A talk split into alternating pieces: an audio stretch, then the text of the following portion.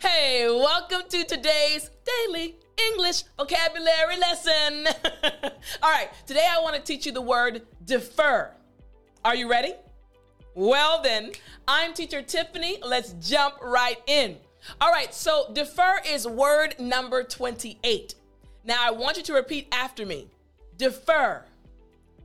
Excellent. Again, after me, defer. Great job. Now, in the middle of this word, there's a letter that I want to emphasize. All right? So we have the word defer. Again, the beginning part of the word is quite simple to make the d sound. But we have the F sound right in the center of the word. And I want to remind you in order to make the F sound properly, all you have to do is put your front teeth on your bottom lip. That's right. So after me, F. Excellent. Again, F. Great job. So the entire word after me, defer. Excellent. Last time after me, defer. Great job. So, what does the word defer actually mean? It just means to delay something until a later time.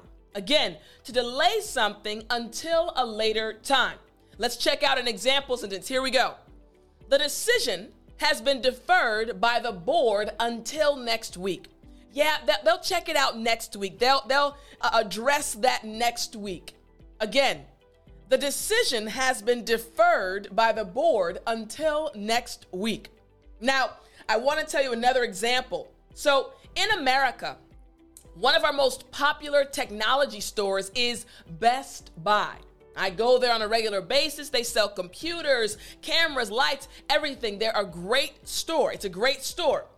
So they have a program where if you get their credit card and if you purchase something using their credit card, you can defer your payments sometimes six months or 12 months and maybe even 18 months with no interest.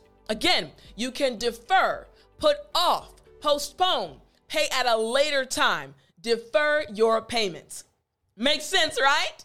Okay, good. Now I want you to continue studying. I want you to look at some more example sentences. And also, I want you to kind of quiz yourself. Use the worksheet. So, take out your copy of the Daily English Vocabulary, book number five package. Keep studying. If you need your copy, go to www.studywithtiffany.com and I'll talk to you next time.